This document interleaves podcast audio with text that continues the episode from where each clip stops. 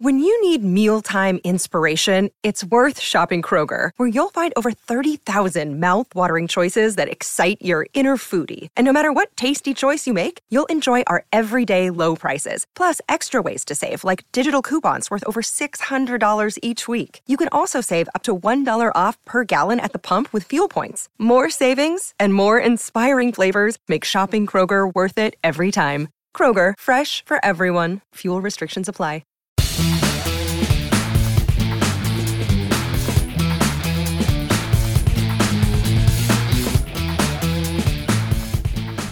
Hello, Tech fans, and welcome into the latest Tech Sideline podcast originating from Tech Sideline's high tech studios in the Virginia Tech Corporate Research Center. Whether you're watching or listening, live or archived, we're so glad you could join us today, Monday, October 28th. Our crew today, behind the scenes, Malcolm Stewart, our founder and head honcho, Will Stewart. Whose microphone is not behaving. I am your host, Jake Lyman, filling in for Evan Hughes today, and it's a special edition of the Tech Sideline podcast because we have Virginia Tech wrestling head coach Tony Robie in studio. But this week and every week, the TSL podcast is presented by the Fisher Law Firm, Virginia Tech's trusted DUI and traffic defense firm. Dedicated to defending individuals charged with traffic related offenses from their offices in Blacksburg and Roanoke, the Fisher Law Firm handles cases throughout the Commonwealth of Virginia. To date, the firm has defended more than 30,000 people charged with moving violations. For a free consultation, call anytime, day or evening, toll free at 1 800 680 7031 or email us at info at fisherlegal.com. And Coach Robie, it's great to have you in this morning. Thank you. I appreciate you guys having me back on. It's uh, it's been a little while. Yeah. about six months or so. I'd So say. when when do you guys actually start uh, start the schedule? How far away are we? uh, we're six days, five days. Yeah, we we can we wrestle Missouri uh, this coming Saturday at noon. It's a noon match because of the uh, Notre Dame Virginia Tech kickoff. I think is a two o'clock or three o'clock Eastern time kick. So uh, yeah, we we open up this coming Saturday uh, in Cassell at noon against Missouri, who's the seventh ranked team in the country and a team that uh, kind of had our number the last three years. We've, we've this is the fourth year in a row we've wrestled them, and, and we are yet to beat them. So uh, it's definitely a big one and a, a pretty uh, pretty good way to start off the season. And then last Friday, you guys had your intra squad, which is a good way to kick off the season as well. And uh, what were your impressions of that event in Cassell Coliseum, kind of just getting the season kicked off? Well, it's it's interesting from a coach's perspective because it's um, and I told the guys this afterward. There's there's definitely a difference between practice and competition, and and you kind of um, you see that with a lot of the way that some guys perform. Um, you know, and I think the guys that are your best competitors sometimes have a have another gear that they can kick it in for for a competition type of environment, and uh, that's what the inner squad helps us provide. I mean, it helps us determine our lineup, but as much as anything, it, it uh, I think you get a you get an idea of what the guys perform like when they're wrestling in a different atmosphere um, with different eyeballs on them, with the people in the stands, and sometimes you know that pressure or, or perceived pr- pressure can can help guys perform, and sometimes it can hurt guys perform. So. Um, for us, it's a starting point for us to start figuring out uh, what the lineup's going to look like, and that's that's always that's a fluid situation that can change uh, throughout the course of the season. But it's definitely a good starting point for us, and it's good for us to see our guys out there in singlets and and uh, wrestling in, in front of our fans, and um, it also gives them an opportunity to make weights, to work on their routine. Uh, both physically and mentally leading up to their, their match. Yeah, you kind of get to go live, a little bit of a, a practice rep ahead of some some big um, duels that you have early in the season, especially like Missouri and Northwestern. But you, you mentioned it can help decide the lineup, and I think we want to go through the roster a little bit, talk about who you're going to have at each weight, and uh, I guess we can start with one. So first of all, I wanted to ask how attendance was Friday yeah, oh night. yeah. It was decent. Um, it probably had been better in years past. It was going on at the same time that we were playing uh, Virginia in men's soccer, I believe it was. So I think that probably hurt us a little bit. But you know, for an inter squad match, it's fairly well attended. Yeah, good. Certainly not like our, our regular dual mates. All right. So we'll get into the lineup. Start 125. We'll start and make our way up. So at 125, you had Joey Prata facing Sam Latona on Friday, but there was somebody missing. Korbin Myers was expected to move down to 125. He's ranked top 10 in the country in there. Is there a reason he wasn't wrestling on Friday? Yeah, Korbin right now is um, he he actually is uh, got an injury. He's he's in the process of uh, trying to figure out how we're going to uh, proceed. He, he is getting surgery. Um, there's a chance that he could be back this season. Um, it wouldn't be until the second semester. Um, you know, so basically we're in a little bit of a wait and see mode. He's gonna he gets surgery tomorrow actually, and then we'll be able to make a determination on his availability probably in about six weeks uh, after the surgery, and assuming all goes well and that he uh, things are successful and, and he's cleared to wrestle, um, the plan is for him to you know to, to come back and um, compete for the Hokies, and, and obviously he's going to have to come in and earn his spot, um, whether it's at 125 or 133. Right now, the plan is for him to go one 125, but you know there's some uncertainty right now with with the direction on what exactly is going to happen with Korbin. Um, there's several options on the table, so um, we're going to kind of wait and see how the surgery goes, see how he feels in a few weeks, and then we'll probably have a much clearer picture on you know how we are going to move forward with Korbin. Now, coach, has he used his red shirt? He has, yes. Can wrestlers do medical red shirts? They can, yes. Yeah. I mean, there, there's always a chance that you can get a six year. In fact, the NCAA is probably more lenient with that than they've ever been. Uh, if you if you come in in red shirt as a freshman and then you have an injury somewhere along the line, they typically give you give you that six year. All right. At least with wrestling.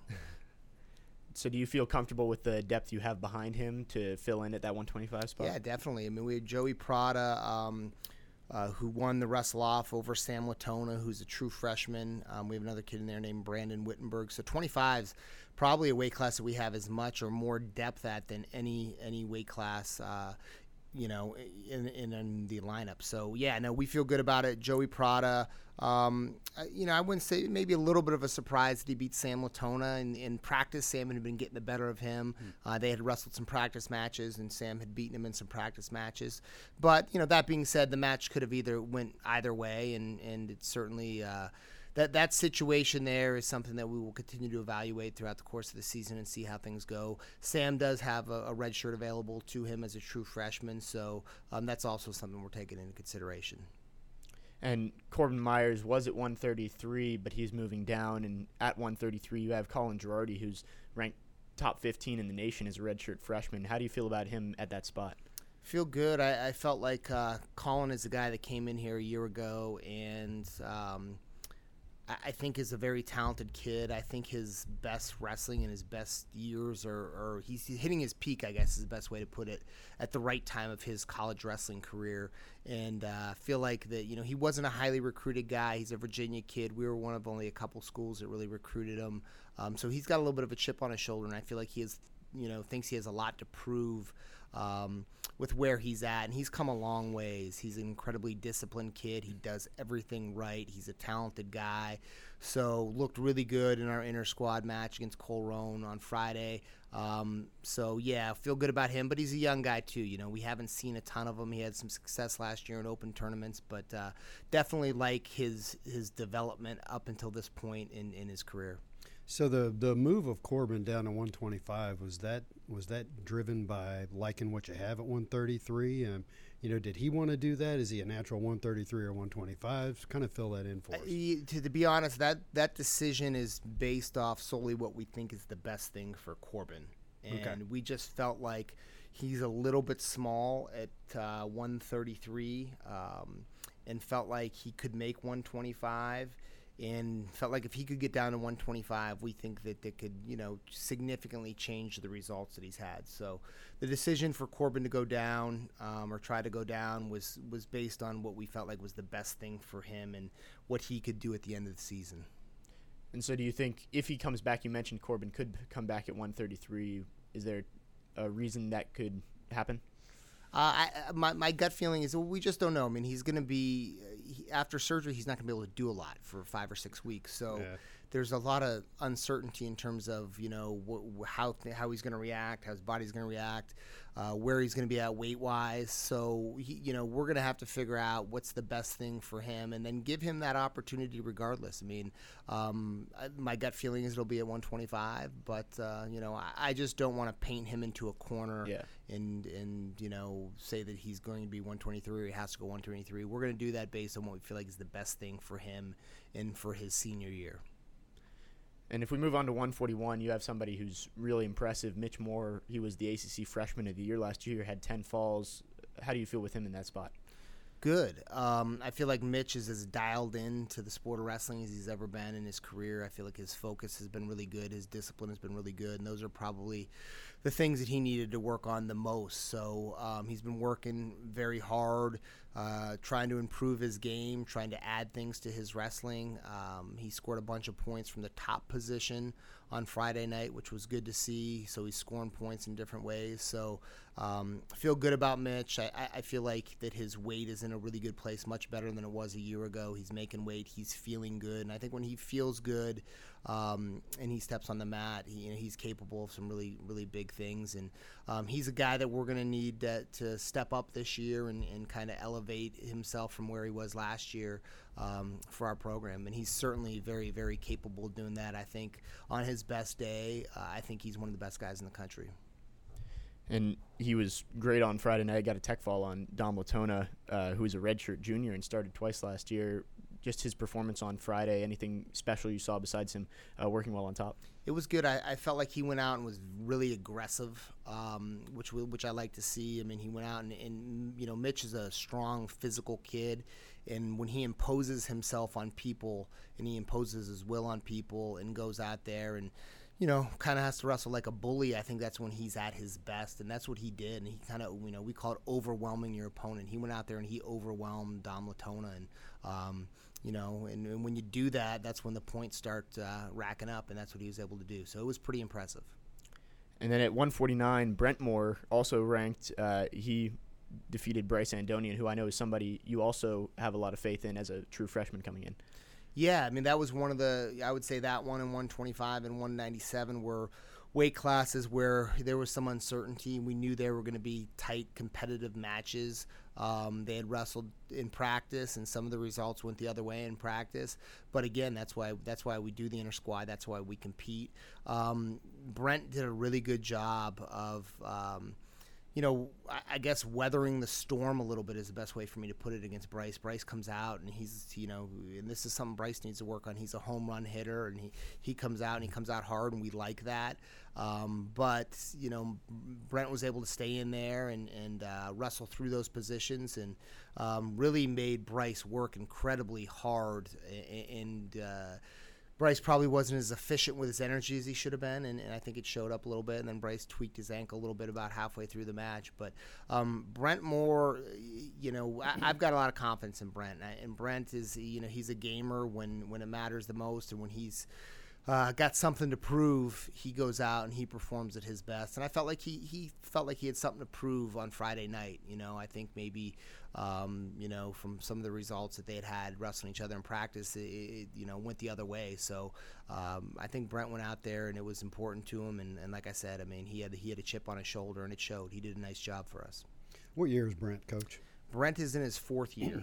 Okay. So he's redshirted. Um, he's a he's technically a redshirt junior.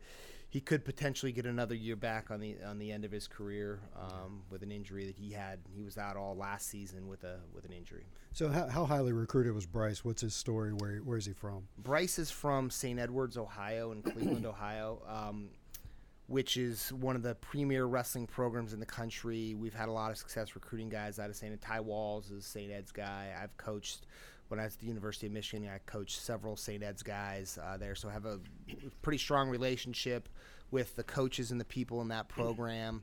Um, but yeah, that's where he's from. He was highly recruited. He was a um, two-time Ohio State champion. I think he was the number four overall recruited his weight class coming out of high school. Maybe the number 20 overall recruit. Um, was a you know a junior national champion last summer. So he's had all kinds of success. He's an incredibly talented guy. Um, one of the best athletes on our team. Um, so you know he, he's somebody that we're excited about. We're excited about his future. We think he's got tons of ability, and um, you know he if he continues to grow and focus and, and be as committed as he's been, I think he's going to do a lot of great things for us at Virginia Tech. And I, I imagine you'd love having two guys at that weight class that really challenge each other.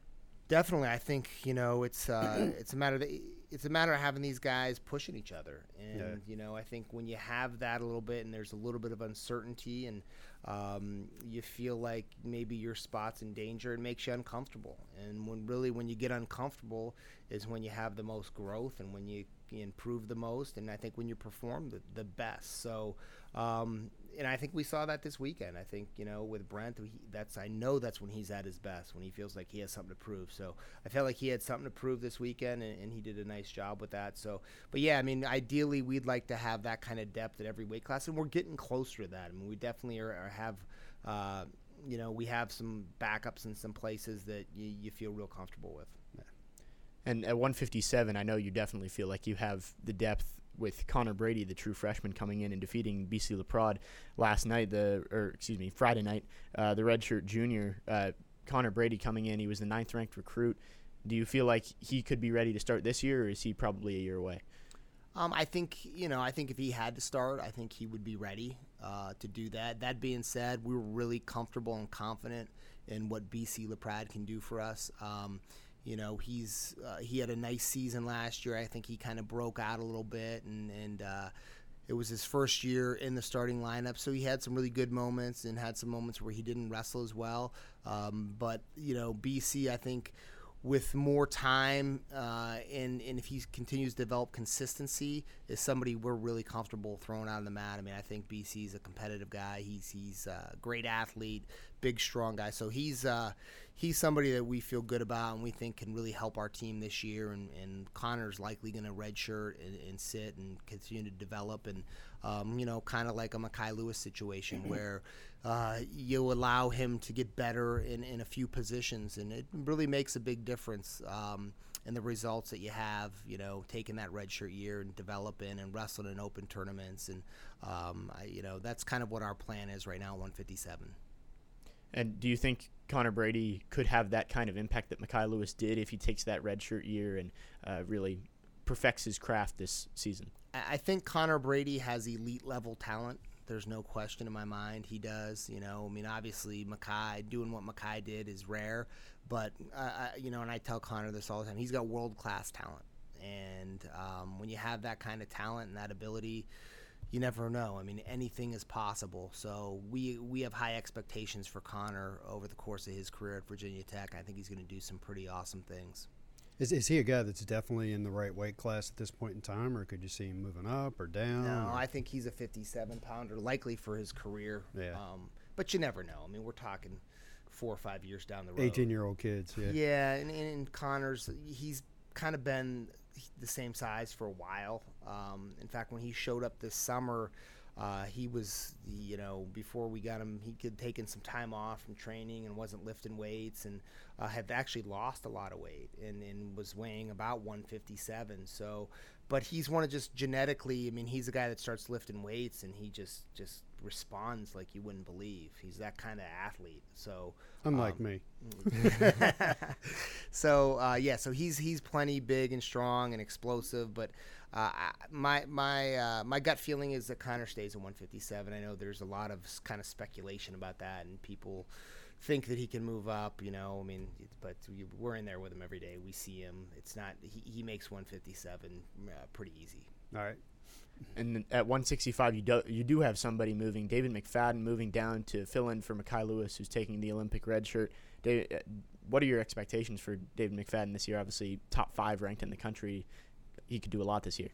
I, I think um, for me and for David and, and for our program, um, you know, Dave's shooting to win an NCAA title, and I, Dave's plenty good enough to do that, plenty capable enough to do that.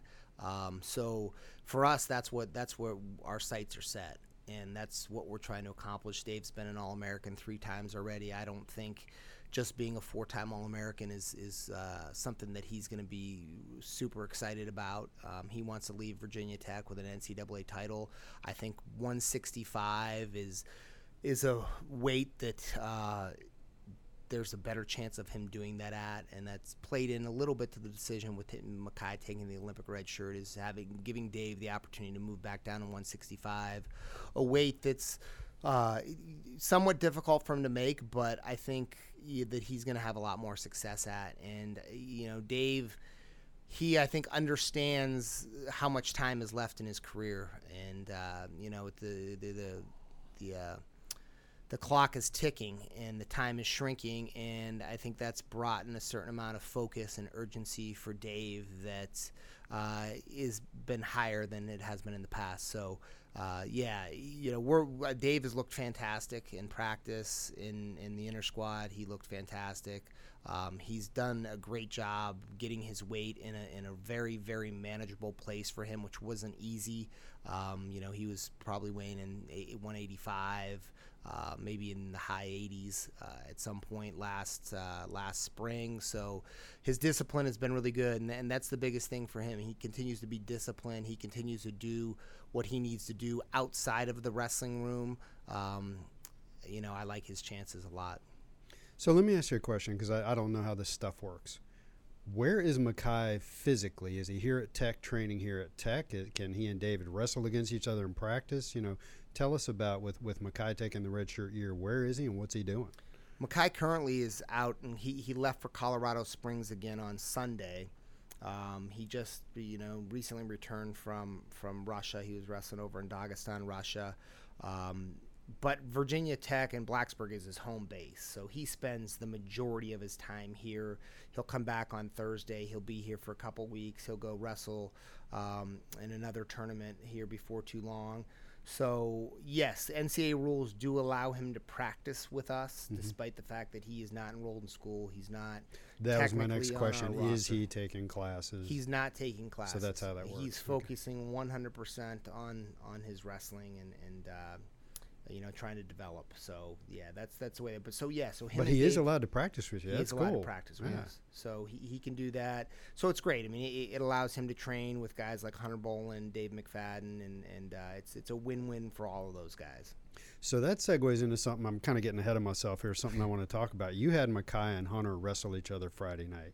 What's Mekhi's weight right now? What's Hunter's weight? Because they were listed in the in the material that came out ahead of time. It was the 184. So yeah, um, Hunter had to weigh. We let our guys weigh in plus one, so Hunter weighed in at 185 an hour before.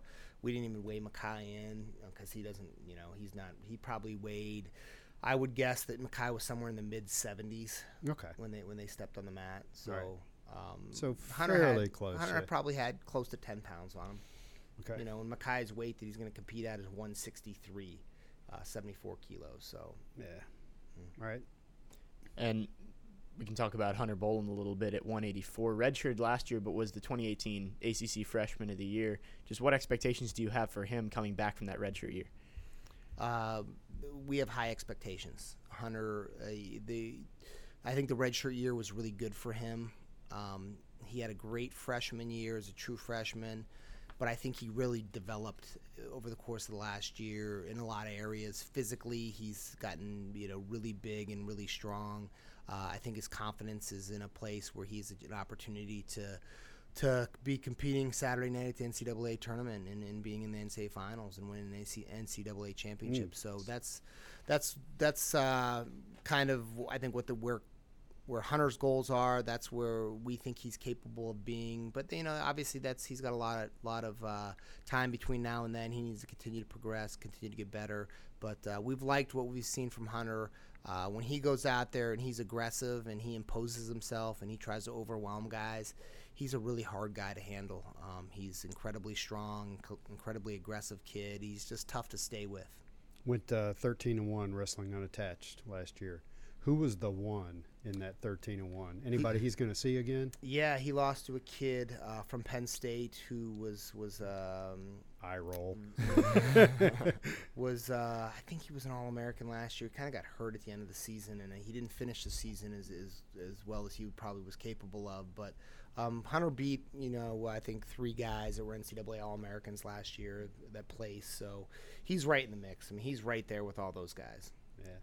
Did we skip a weight class? We did. We'll, we'll go back to 174. I just want to say I, I have a class with Hunter Bolen. I can vouch he is a very big guy. Large individual. Yeah, he sits right across from me in my media writing class. I can vouch he, he he's got some size. Uh, uh, we'll go back to 174. David McFadden moving down to 165, as we mentioned. Do you feel comfortable with the people you have behind him at 174 to step up?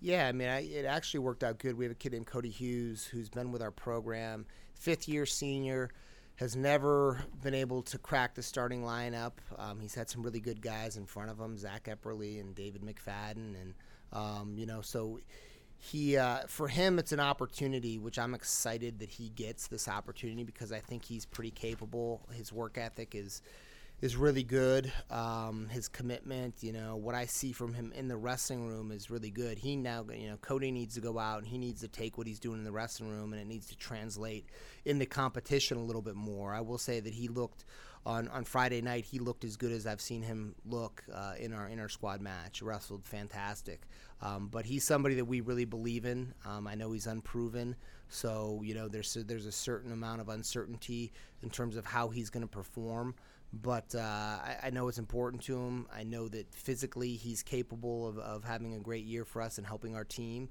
And I know, you know, that he's got the work ethic uh, behind him as well. So again, you know, he, he needs to stay disciplined, him and Dave, and, and make sure that their weight is manageable, that they feel good, that they're doing all the right things.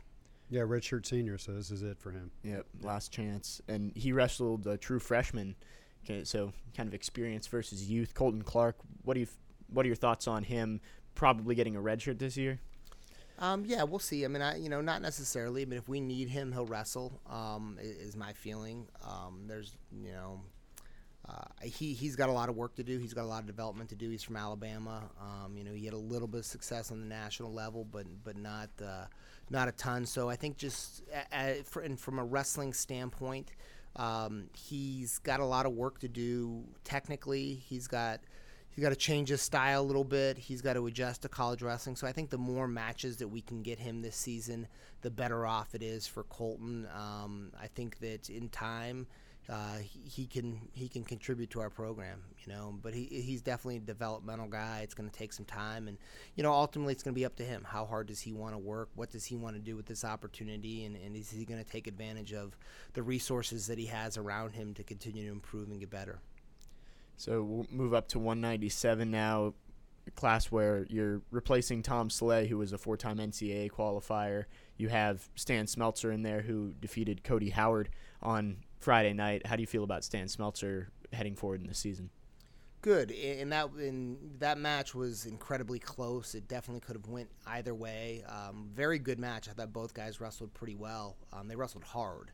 Um, you know, Cody made some mistakes that probably cost him the match. So that that weight class is kind of to be determined. Um, that's okay. going to be ongoing. Both of those guys have already redshirted, so um, we'll give both of them an opportunity um, to, to compete and see how they do. And uh, you know that you may see that thing flip flop a couple of different times throughout the course of the season before we settle in on, on one guy. And, and hopefully one guy will establish himself as the as the more dominant wrestler, and it's an easy decision for us to make. So. Um, but yeah, no, feel good about both those guys. They both have tremendous work ethic. Um, you know, Stan has gotten bigger and stronger and moved up uh, from 184 to 197, which has probably helped him a little bit because guys aren't quite as athletic at 197, and um, strength has never been an issue for him. So he's he's done a nice job with his development. I was very impressed with how he wrestled on Friday. Cody Howard's got a huge gas tank. He he uh, he's a hard guy to stay with, and and uh, he gets a lot of guys incredibly tired and wins some matches in the third period in the end. And um, you know, I think there was probably a lot of people that thought that might be the case on Friday night, and Stan was able to stay in there and battle and wrestle hard and wrestle smart and, and able to get that victory. So uh, again, an, another weight class where we have some some depth that we feel good about. Could that be a, like a matchup thing where going into a dual meet or, or something like that, maybe you take a look at potential matchups and decide based on the strengths of your two wrestlers which one to put out there? I, I think definitely. Um, at least until one of those guys establishes himself right. as the as the more dominant guy, as the person that really deserves that spot. But I yeah, I mean, in terms of uh, styles, I, I think that's something that as coaching staff we will definitely take into consideration in terms of which guy we decide to wrestle.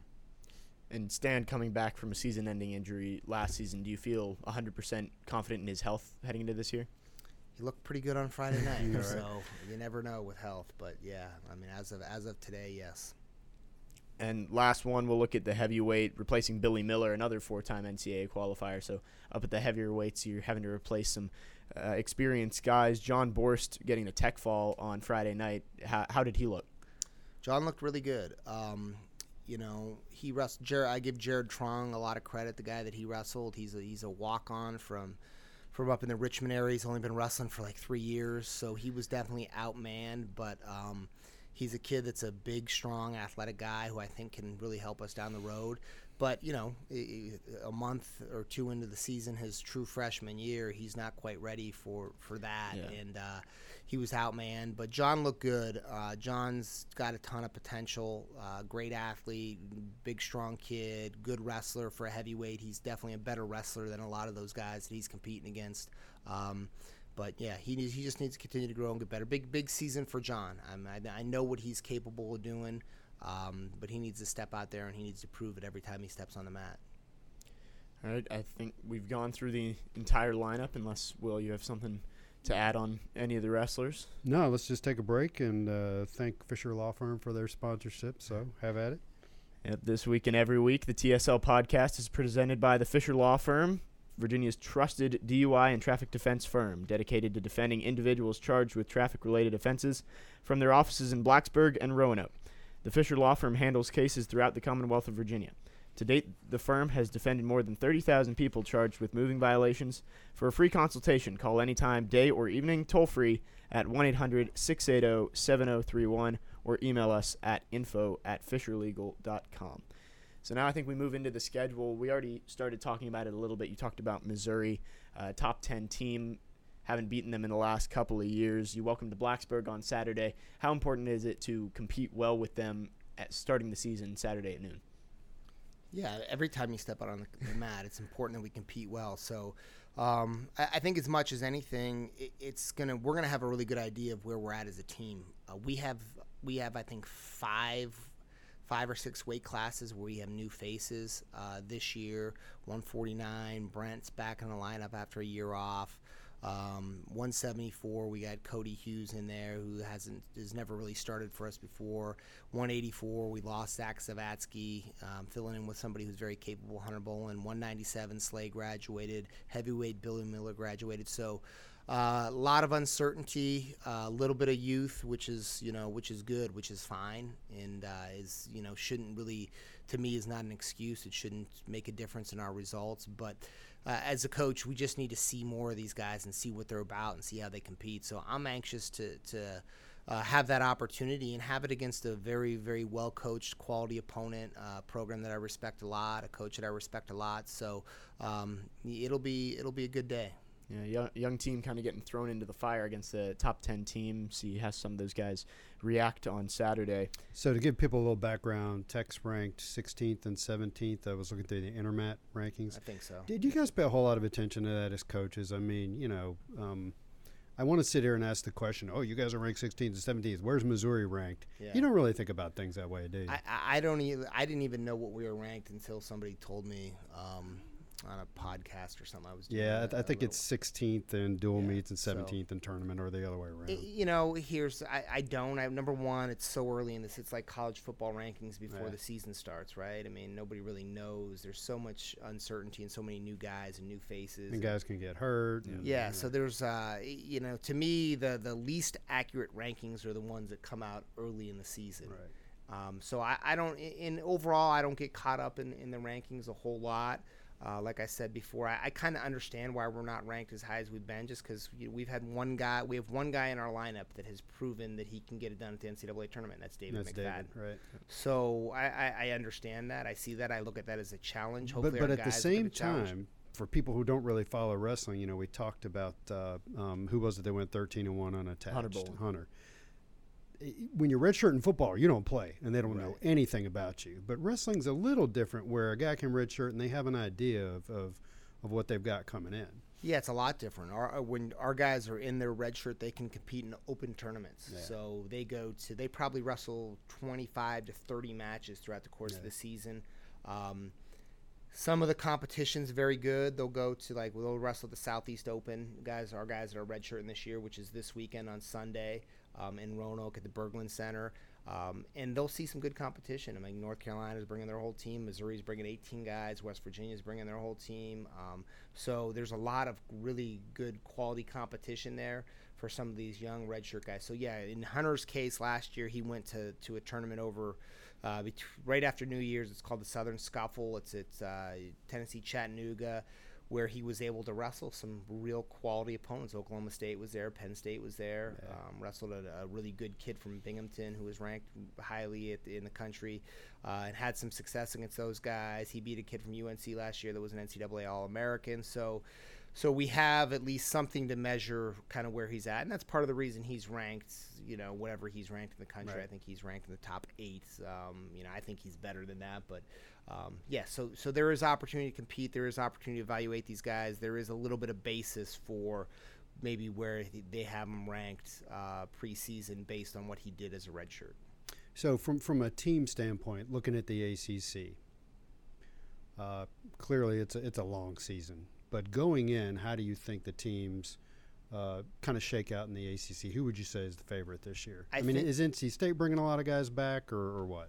I think that uh, the ACC is probably as competitive as it's ever been from top to bottom. I mean, there's not a huge gap between the, the fourth team and the first team in the ACC. Where in the past, I think it's, you know, a lot of years it was just us and NC State, and I think that's starting to change. Um, but you know, that being said, I think NC State on paper brings back. A, you know, they've got four guys that are ranked very high in the country. They've got some young guys in there as well too. So um, you know, hard to say. I, I, again, it's early, early in the season. They've got some new faces in there as well, but they definitely have more returners that that uh, are more established than we do at this particular point on paper. If you want to kind of look at it like that. Look that, at it that you way. know, so to me, again, uh, that's that's we're worried about Missouri. That's so far down the road right now. Um, that So that hard to get said, caught up in it. that said, from my knowledge, I think last year the ACC kind of saved. Did didn't Tech and NC State wrestle on basically the last weekend last year? We did, yeah. We wrestled uh, NC State on the, the last weekend of the regular season. Ended up we ended up tying, and then we lost that match on criteria. It was kind of a crazy match. Mekhi had scored some back points that would have given him a major decision, which would have won it, and then they took it away. So it was. I was uh, there. I remember- I remember you know. some It was, it was certainly entertaining. last like, last two years that we've wrestled, them, they've been very entertaining. Um, dual meets, and and uh, I don't think our fan bases like each other a lot, so that makes it even better. Have they? Uh, yeah, I remember some of the guys that I that I watched that with that follow wrestling more closely. I don't. I don't think they care for the way NC State wrestles. You know, the the way they the way they approach it. Um, are, are they? Has the ACC set you up to close with NC State again this year? We're actually not. No, we the, we'll wrestle them the second to the last weekend of the season, Okay. and we close at Pittsburgh this Right. year. Uh, and have you got uh, um, the Moss Arts Center match? Have you, have you got that set up with UVA this year, or, or We're, who's we're actually going to wrestle Duke. Yeah, because we'll- UVA came yeah, here we're, last we're at so- we're wrestling UVA at John Paul Jones um, on a Friday, late January, I believe. It's January 30th, maybe. But um, yeah, so we wrestle at the Moss Arts on I, I want to say it's either February 7th or 8th. I think it's the 7th. I believe it's a Saturday uh, against Duke. So and Duke. yeah, And, and then we also wrestle. We're wrestling Northwestern out on the baseball field too. I don't know. oh yeah, yeah. that. Tell us all about that, deal. so we can kind of get the get the fans who are listening that might not know about that. Yeah, so uh, this is something that some other schools have done. Um, Iowa wrestled Oklahoma State on uh, their football field a few years back, and they had, I think, close to 40,000 people there. Wow. So uh, Rutgers has done it. There's been several schools that have, have done some outside dual meets. Uh, so for us, um, the, the you know Union Park English Field is is really an ideal environment and setting for us to do an outdoor wrestling match. I, I just think from a capacity standpoint, uh, it's something that we can put a lot of people in. I think we can fill it up. Um, I think it seats 2,500 people with the seats, and then obviously there's a lot more other seating options there. But And, and when is that scheduled for? I'm thinking weather. November 14th, November I- 10th. November, I'm sorry, yeah, you're right. Nove- November Sunday, 10th. Sunday, November 10th, um, at one o'clock. And that's the day after Tech hosts you- uh, Wake Forest in, It in is. Correct. football. Yes. Yeah. Correct.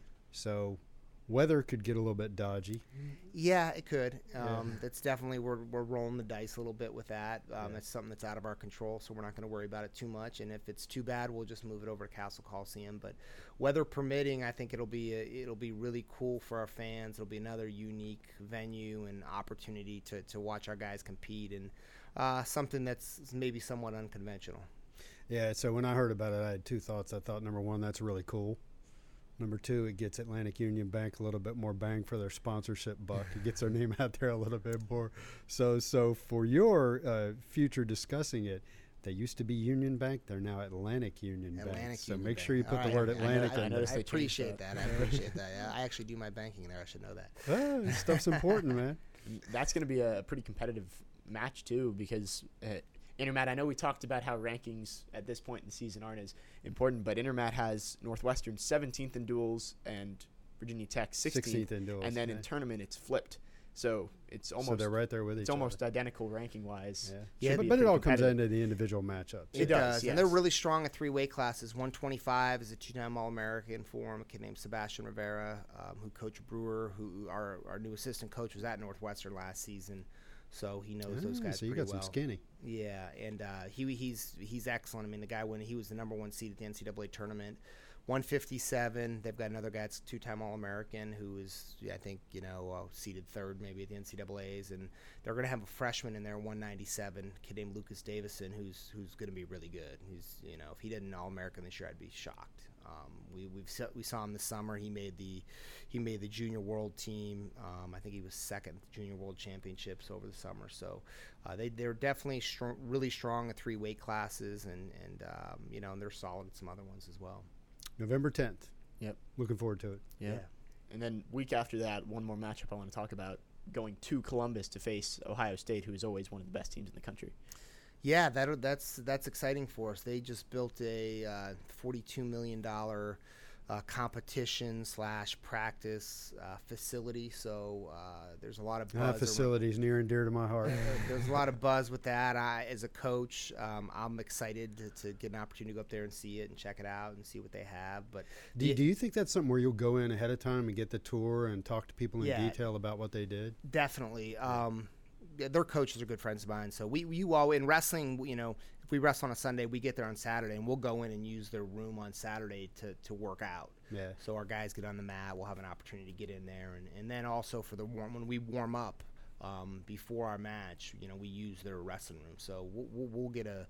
Uh, you know, a sneak peek, or a, we'll definitely get a behind-the-scenes look at that uh, that facility. We're also taking a fan bus up to Columbus. We've got a we've got a package where you can get a hotel, you can get the ticket. It will sell out, so uh, we've purchased some tickets. So if you need a ticket, let us know. Uh, if you want to travel with our team and, and stay um, in our team um, fan hotel, you can do that. But it's a pretty cool deal. Hopefully, we'll get a lot of people to take advantage of that. I know we've already gotten quite a few that are that are signed up already. So, but that'll be a tough match. I mean, Ohio State is traditionally, I think they've been second in the country the last several years, second or third in the country almost every single year. They're a little bit younger this year too. They've they lost some guys last year, so um, you know that being said, I think they're still ranked third in the country uh, currently. So, uh, but yeah, we're excited about that challenge and excited about getting up there and wrestling those guys. Yeah. Do you know how many how many people does their new place hold? It's a good question. I, I don't know. It's somewhere in the four or five thousand seat Right. range. They, they they they have a stage that they put you on, just like the NCAA tournament. So you, you wrestle up on the on a raised platform, and they've got uh, they've got seats down on the floor. So it'll be a really good environment. I saw a picture from their inter squad match, and uh, yeah, it was it was pretty neat. And, and for us, that's important that we get into some some environments where we go wrestle some teams that have that and, and can create that and I think it helps prepare our guys for the end of the season. You know, you go to the NCAA championships and there's it's hard to duplicate that that environment and uh, just some of the the potential nerves and, and uh, anxiety that can go along with competing in that kind of atmosphere. So I think the more you do it and the more you get your guys exposed to it throughout the course of the season, the more it's going to help them at the end when it really matters the most.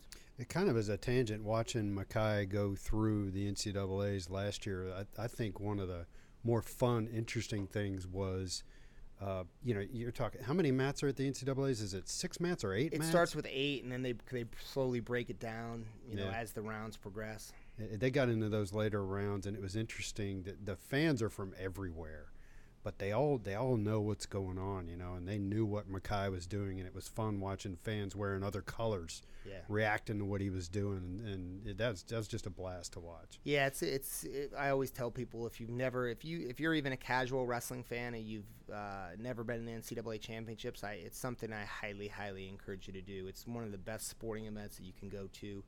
Uh, one of the unique things is about it is with the, with the team score there's a lot of fans are rooting against certain guys. So yeah. if you happen to be wrestling one of those guys that maybe a Penn State or whoever is rooting against, they're they're all on your side. And we had a lot of people get behind Mekhi last year because it was such a great story. Um, Plus, know, they also wanted him to beat the guy who was wrestling to help their team out, right? Correct. In yeah. some cases, yeah. So you, you get that a little bit, and we always take a great fan base too. I mean, we you know we, we're we're typically selling out of tickets for the NCAA championships, so.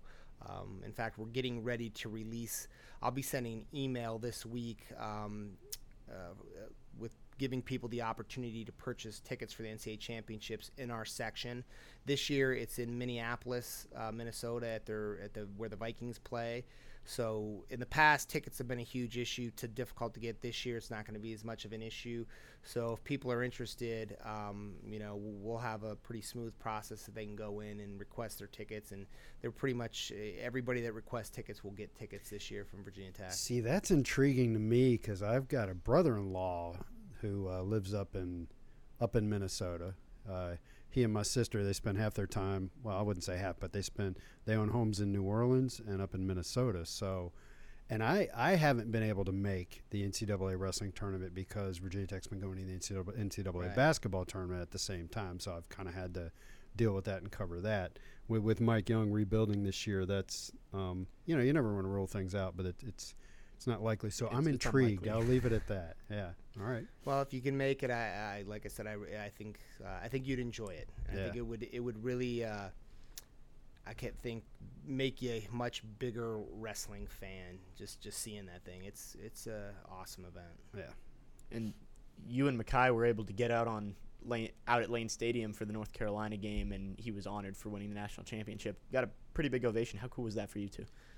It was really cool for him. Um, I, you know, it was cool for me too, just to be there and be a part of it. But uh, it's great to see him get that kind of recognition. Um, it's well deserved for sure. Uh, what he did was pretty remarkable. There's there's no doubt about it. I think that. Uh, the one thing that everybody knows that's affiliated with our fan base is uh, they're they're loyal people, and uh, I think there was a lot of people really excited to see Mekhi out there on the field, and uh, you know he got a well-deserved standing ovation, and uh, I, it was good to see him get recognized without a doubt. Well, I said about it at the time. You know, he, he benefited from a from a few things. Uh, you know, the the deeper you got, it was on ESPN, so it was right. accessible and people could see it. And and I said at the time, even if you don't know anything about wrestling, you can you can watch it and enjoy it. And, and I think the phrase I used at the time, it's it's one guy trying to beat another, and everybody on some level understands right. that. You know, and so so I think he was in a special situation where it wasn't just what he accomplished, but it was the fact that it was easily visible. And I think, again, whether you know the rules or not, it's a pretty accessible sport. You know, the the team scoring and, and, and everything can also get complicated, but just watching two guys go at it, that's pretty easy to get. Yeah, I, I think that you know the one thing for me I heard from a lot of people that were Virginia Tech people and Virginia Tech fans, maybe not Virginia Tech wrestling fans, that watched it because the NCAA basketball game was, I think, preceding it. It was it was on right afterward. Um, yeah. So we, we, we, had a lot of eyeballs on it. it. It was ESPN did an unbelievable job just capturing that moment. Um, just overall with the whole event, they they they they they do a fantastic job. It's it really brings it across. I think wrestling comes across on TV very well. Um, and you know just the, the the whole thing with his parents and going over hu- hugging Yeah, his parents was, was really cool was special and i think from a fan standpoint you know it's a it's, it's a 15 20 minute investment into their their time to, to to tune in and watch that one particular match so uh, it was certainly a huge moment not only for virginia tech wrestling but really for i think our athletic department to for us to be able to sh- be showcased on ESPN primetime TV um, and a lot of really cool storylines that went along with Mekhi winning the NCAA's. Yeah, Virginia Tech is still searching for that elusive team national championship in any sport. Yeah.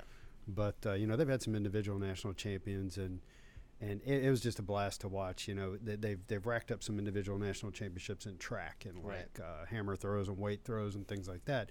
That's not something you're going to be watching, you know, Saturday night uh, on ESPN like like watching Mekhi. So that was pretty cool. Yeah, I remember watching it. I, I wouldn't have considered myself an expert on wrestling last year, but it was definitely fun to watch, and definitely knowing that you go to the same school as Mekhi and that he uh, he was able to get that done, get that individual national championship. It was really cool to watch. Yeah, and there, there were a couple things about it. I remember him talking about, uh, you know, the whole thing of him going over to see his parents afterwards. I remember when we had him had you and Mekhi on the podcast last year. Mekhi said he didn't even know where his parents were until after the the match was over. And I've watched that replay a lot, and, and you can see it. He gets his hand raised in the air, and he's turning around, and he sees them, and you can see it. That's that that moment of, oh, that's where they are. Yeah. Meanwhile, everybody watching on television knew because you talked about ESPN's production of it, and they did a particularly with their lower camera angles. It's a phenomenal job of capturing the action and the people right around the mat, and then even the the larger crowd that extends beyond it. Uh, you know, ESPN takes a, a lot of heat for some of the stuff they do, but when they apply their craft to the production of live sports, they can they can do a great job. No doubt. How much more you can add to that. Yeah, 100%, yeah. showcases at the NCAA wrestling championships for our sport. It's it's uh, it's huge to Yeah. be able to showcase it like that. All right, do we want to go over to our producer Malcolm Stewart with some Facebook Live questions as we wind down here? Sure. uh, we'll start with Eric Fisher. He says, "I really don't know wrestling too or wrestling recruiting too well. Does our program do better with uh, blue chip recruits or finding diamonds in the rough?" Hopefully both. um, It takes both, right? yeah, we've done.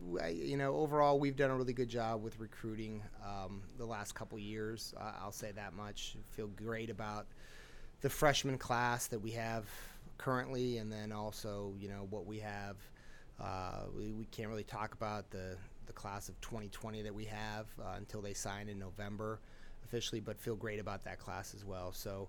Um, you know, for us, it, you have to have both. You have to have guys like Colin Girardi, who weren't highly recruited guys that end up helping your team and helping your program and hopefully going on to having great careers. But I think you also have, you know, if you look at what some of, you know, Penn State and Ohio State's doing, they're getting, you know, the blue chip kids. It's like, uh, it's, you know, it's like Alabama football. They're, you know, Yeah. they, they go get whoever they want. Two and three layers deep. Yeah, and, and the talent matters, and uh, you know, so you have to have a combination of both, and, and hopefully we're doing that.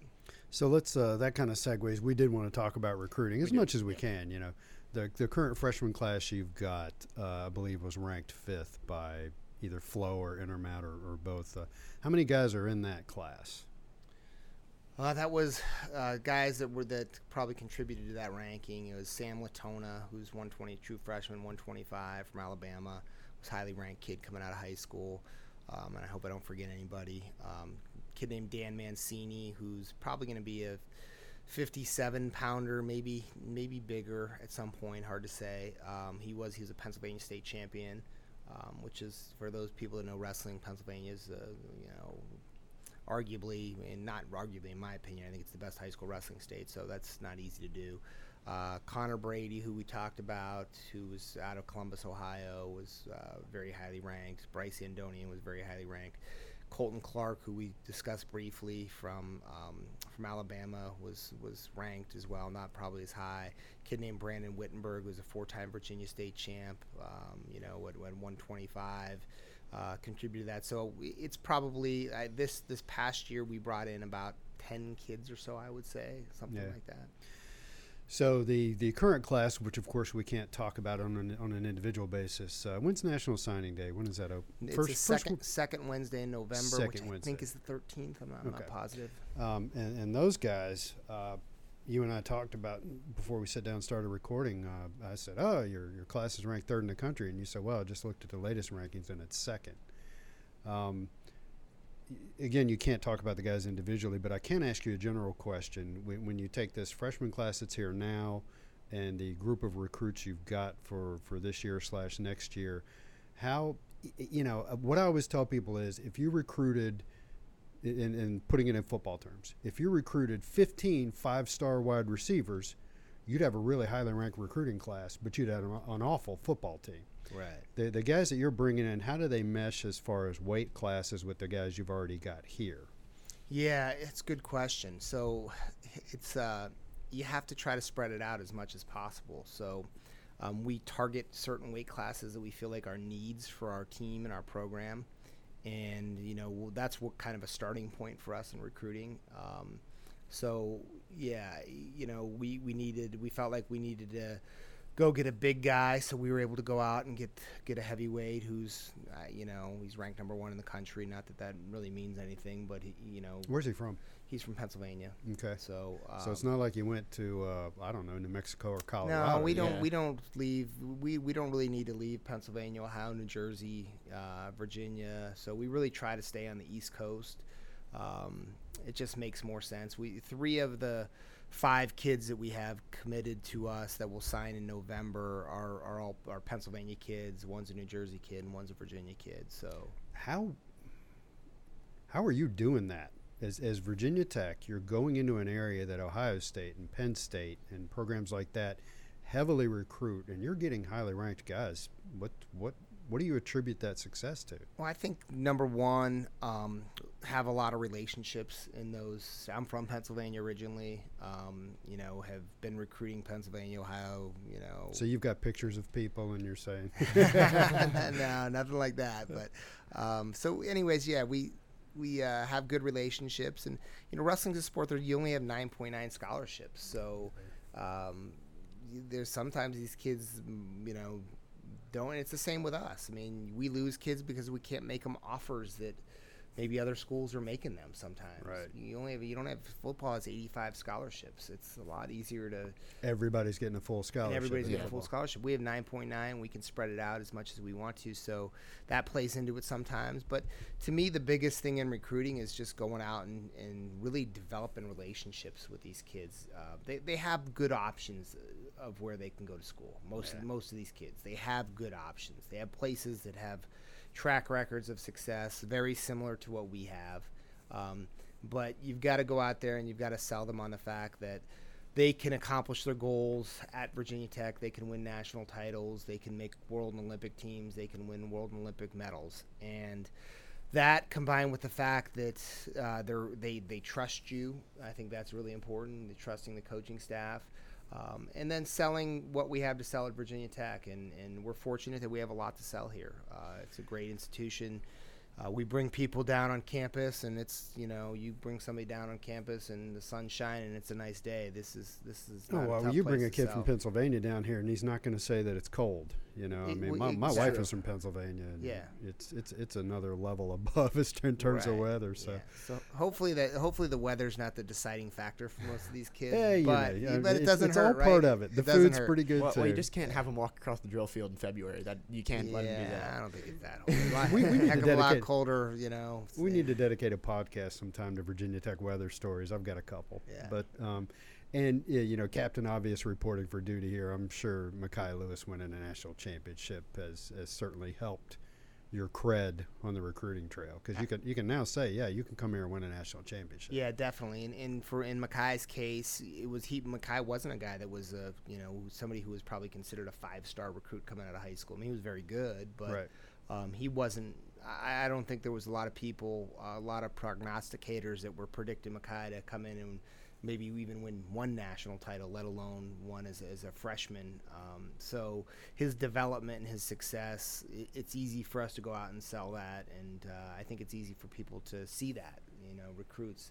So it provides them an opportunity to be a teammate with Mekhi too, taking this Olympic red shirt for you know three years, and uh, you, you we're also selling them on the fact that we think we're going to have a pretty pretty darn good squad here uh, over the course of the next three or four years too. And kids want to be on teams that can win and can hopefully win trophies at the NCAA championship. So that that helps as well.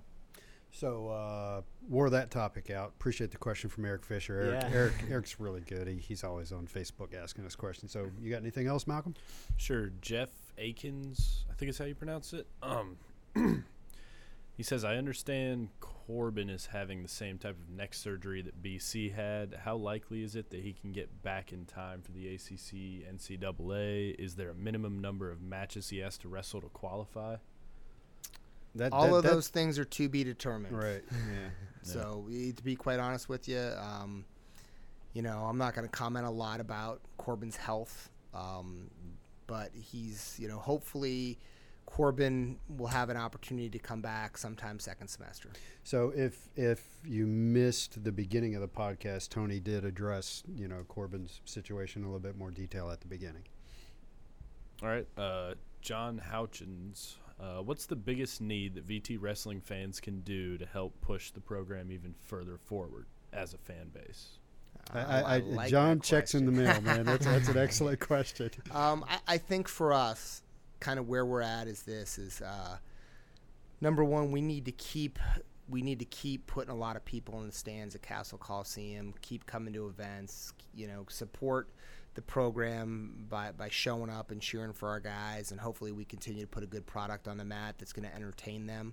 And in the second area that we need to get, continue to get better is just you know with our facilities. Um, we're going to do hopefully do something after this season um, where we do a, a pretty major renovation to our office spaces and our locker rooms and update a bunch of graphics and things like that. But uh, ultimately, you know, big picture, um, you know, facilities are important. So, you know, along with facilities, the, the next thing is money, and you, and you got to continue to support the program financially. And, and listen, we've we're very grateful to everybody who has supported, you know, both the Hokie Club and our, our uh, Drive for 25 Days, and and then also the Southeast Regional Training Center, because those both of those components are really critical uh, to our success as a program and our, our continued success as a program. So grateful to everybody that's gotten involved. I feel like we've done a pretty good job of broadening our, our donor base and, and getting more people to give and uh, all those dollars add up and on they all uh, they all help us out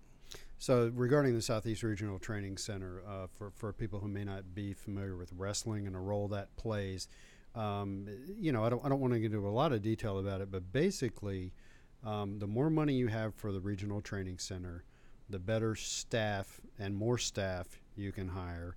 And that gives wrestlers better training opportunities to excel and learn and, and be better wrestlers. That's essentially what that's all about, correct? Yeah, that's well said. So, so basically, what we want to do is we want to um, create opportunities for as many high-level Olympic hopefuls as we possibly can, and then allow them to to make Blacksburg their home base, uh, similar to what we've done with Ty Walz. Ty Walz is a uh, graduate from Virginia Tech, was a three-time NCAA All-American. You know, was a huge asset to our program, helped move us forward. Was a part of our fourth-place team finish at the NCAA's. Uh, he has aspirations to, to to win an Olympic gold medal, make an Olympic team. So uh, he's training and living in Blacksburg, and in order to do that, you know, we've got to be able to support him financially. And a lot of these training centers are getting pretty big, and the money getting involved is getting pretty high. So uh, they have a lot of opportunities to go other places, and um, you know, so we want to make sure that we have the resources to be able to secure those guys, keep them in Blacksburg, keep them training around the guys on our team. Um, you know, allow them to be mentors and workout partners for our athletes. We'll do the same thing with David McFadden after this year. David's got aspirations to wrestle beyond college. Keep him around. Um, hopefully, you know, the same thing. It's a few, little further down the road, but Mekhi Lewis is, you know, in the same boat. So we want to build our regional training center primarily with uh, with former Virginia Tech wrestlers, but we also like the idea of occasionally trying to go out and find the right guy and bring them in to add to that as well. And you know, uh, if you can have six, seven, or eight of those guys around your program and training in your facility, um, you know, it both directly and indirectly benefits your guys. So we've painted a picture where you know recruiting is going well. Uh, a buddy of mine, I was texting with him just asking about recruiting the other day, and he said, you know, again, frame of reference other sports. He said, "Can you imagine if Virginia Tech basketball signed the number five recruiting class in the country, followed by the number two or three recruiting class in the country?" So recruiting is going well. So you know, if if you're a person that really wants to invest in this sport at Virginia Tech and help elevate this sport at Virginia Tech, Tony Robie will take your call and take your email and tell you how you can help. But you know, clearly donating uh, to the program, which can be used for facilities and, and such, and donating to the Southeast Regional Training Center. Those are the those are the two best ways. Yep. Because you know, Virginia Tech is up against some pretty stout programs in terms of, of history and finances, and you know, we, we've talked on many occasions about the Penn State's the 800 pound gorilla in just about everything. They have more living alumni than any um, university in the country you know and, and they when they when they want money they just snap their fingers and they get it. And money's not everything. Let's let's you know let's be clear on that. But it sure does help you know. It's uh, i always say uh, money can't buy happiness but it can buy the things that make you happy. So it, it, it, it's a it's a it's one of the first things that and, and most immediate things you can do to help a program out just showing up at the at the matches too is definitely uh, something you can do to help out. Just be in Cassell Coliseum and cheer. on and that's free and it's fun. Trust me. If you go, just sit next to somebody that knows wrestling. You, you can you can. So a typical dual meet will take a couple hours. Less than two hours. Yeah, you know. And if you wind up sitting next to somebody who knows wrestling, it's it's it's a lot of fun. Well, it's fun anyway. But if you're sitting next to somebody who knows wrestling, it really enhances your appreciation of what you're seeing. Yeah, definitely. Um, and I think that I, it's not that difficult of a sport to figure out. I think if you give it a chance, and you know, maybe at first it is, but like you mentioned earlier, um, you know, you have two guys out there that are trying to you know, physically control the other guy, and, and Yeah. even if you don't understand the point aspect, and there's some, you know, obviously some smaller things that play into it that uh, you know people don't understand until they kind of uh, embrace the sport and. Uh, but it's uh, it's easy to figure out if you give it a chance. I've just we've just had so many people over the years that have started to come out and watch wrestling matches because of the success of our the program, and you know they quickly became diehard wrestling fans, and, and many of them started traveling the NCAA championships and um, really started to love and appreciate the sport. So um, it's it's certainly growing like the- sport of wrestling is growing like crazy. If you look at some of the crowds that schools are getting across the country, you know, in, in our sport, it's pretty impressive. Um, so you know, and I think you know Virginia Tech is uh, certainly, uh, you know, uh, kind of a microcosm of, of that as well, and, and, and what we've been able to do here wrestling wise. And it's one of those uh, sports where the people who are already fans of it love to indoctrinate new fans, love to teach them, you know, let them know what they're looking at, and and bring them into the fold and be part of the club, so to speak. So it's a very it's a very welcoming sport. I'll put it that way. Yeah, definitely. So, as a closing question, uh, Tyler Seitz asks, "What are the goals for the team this year? Win ACC dual and tournament? Any chance at a place at nationals?" Our goal is to continue to get better every every single day and be ready for the end of the year. I mean, obviously, winning ACC championships is our goal every single year. Um, there's there's no denying that, and it's important. Um, winning trophies at the NCAA's is our goal every year. But um, yeah, I mean, we we need some guys to get better throughout the course of the season in order to get there. So that's kind of what we're focused. We're, we're going to focus on the process of what it takes to accomplish those things right now. But um, those are our goals every single year. I think that. Uh, um, you know, if you look at this on paper, it might be a little bit of a year where there's, like I said, I don't want to call it a rebuilding year, but it's there's a little bit of uncertainty this year where there's been less in the past. So, um, you know, expectations are uh, somewhat of an un, you know, I wouldn't say an unknown, but you know, I'm not sure what we're going to get with a lot of these guys. So, you know, for for me as a coach and for our coaching staff. Um, we're going to evaluate our guys, and, and this weekend against Missouri is a great opportunity for us to evaluate our guys and and uh, see where we're at and see what we need to do to continue to impro- improve. And that's what's great about that's what's great about the wrestling season. I mean, Mekhi lost his first, you know, first dual meet of his career last year when we went out to Columbia, Missouri.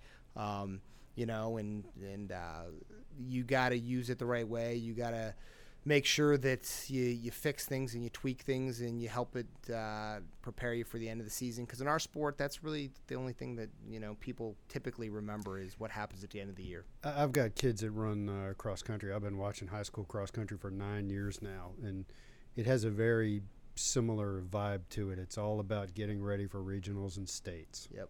You know, a lot of a lot of the races are interesting and fun to go watch, but really, you're you've always got that eye towards the end, and and what are we looking like for the for those last two couple of events? Yep. Very similar. Definitely building towards those final championships, like trying to qualify and getting ready for those more important tournaments towards the end of the year. And we appreciate you coming on uh, the podcast this morning, Coach Robie, and we wish you luck towards reaching those goals at the end of the year and throughout the season. Um, and going, we appreciate you going in depth with us on your entire roster and the schedule, and it was definitely a good time having you on here. Yeah, thanks for coming by, and we'll definitely try to have you on again. You know, as as the season progresses, because it's a long season. It goes through early March, right? Yeah, well, Uh, late March, third weekend in March, or the NCAA. So Wow. yeah, it's it's a very long season. Yeah. So we'll we'll try to have you in some more. Yeah. Sounds good, guys. I appreciate you having me. For our producer behind the scenes, Malcolm Stewart, our founder and head honcho, Will Stewart, and myself, Jake Lyman, your podcast host, thank you for listening today. Again, a special thank you to head coach Tony Robie for sitting down with us this morning. Evan Hughes will be back on Wednesday, I believe. As Uh, far as we know, Will and Chris Coleman will be rejoining and previewing Notre Dame. Notre Dame preview. Yeah. Yeah, We'll be ready be- to go. Be exciting. Uh, but we thank everybody for listening and watching on Facebook Live, and we'll see you on Wednesday.